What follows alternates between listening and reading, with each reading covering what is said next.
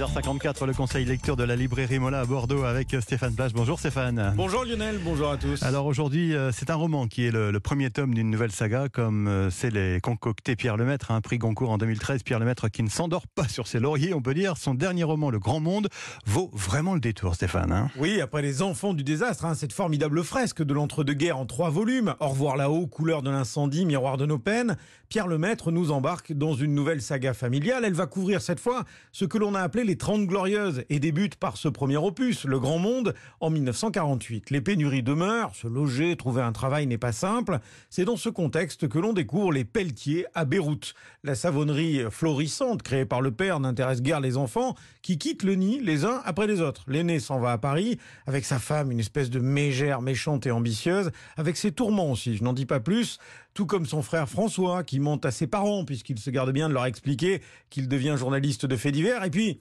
il y a Étienne qui va rejoindre son ami, soldat engagé dans la guerre en Indochine et qui, à Saïgon, va mesurer l'ampleur du trafic de piastres avec un énorme scandale politico-financier à la clé. Enfin, il y a la petite sœur de ces trois-là, Hélène, qui à son tour va s'émanciper de la tutelle parentale. Ce sont ces trajectoires que suit le lecteur, sens du suspense, écriture rythmée, bref, tout ce qui fait le style et le talent de Lemaitre, de la première à la dernière page, un régal. Sixtine de Beaufort est libraire chez Mola. C'est le roman d'une famille, une famille avec des enfants extrêmement différents où chacun va mener ses aventures et chacune de ces aventures va être en fait le reflet d'une époque, de l'après-seconde guerre mondiale, des années qui, contrairement à ce qu'on peut entendre avec le terme Trente Glorieuses, sont des années en fait de précarité, des années où on a encore l'étiquette de rationnement. Ce ne sont pas du tout des années si glorieuses que ça.